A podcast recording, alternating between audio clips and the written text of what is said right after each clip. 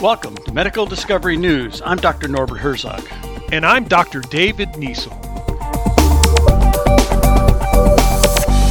When it comes to brain health, an old adage gets a makeover.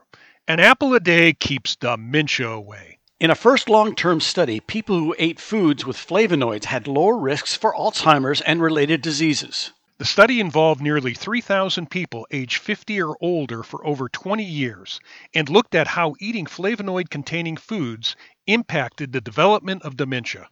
Flavonoid rich foods and drinks include apples, onions, pears, berries, wine, and tea, especially green tea, and our favorite, dark chocolate. Flavonoids give plants their bright colors and are powerful antioxidants that fight inflammation and improve immunity. At the start of this study, only people without cognitive decline were enrolled. They were divided into groups based on how much and the types of flavonoid containing foods they ate. There are six groups of flavonoids with over 6,000 types identified. The results show that those consuming low levels of flavanols, such as tea, pears, and apples, had up to twice the risk of developing dementia.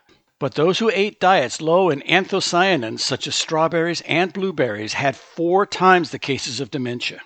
Eating very small amounts of these foods meant that each month they ate either no berries or just an apple and a half and drank no teas. The study had some weaknesses. The data was self reported, and the people were mostly Caucasian.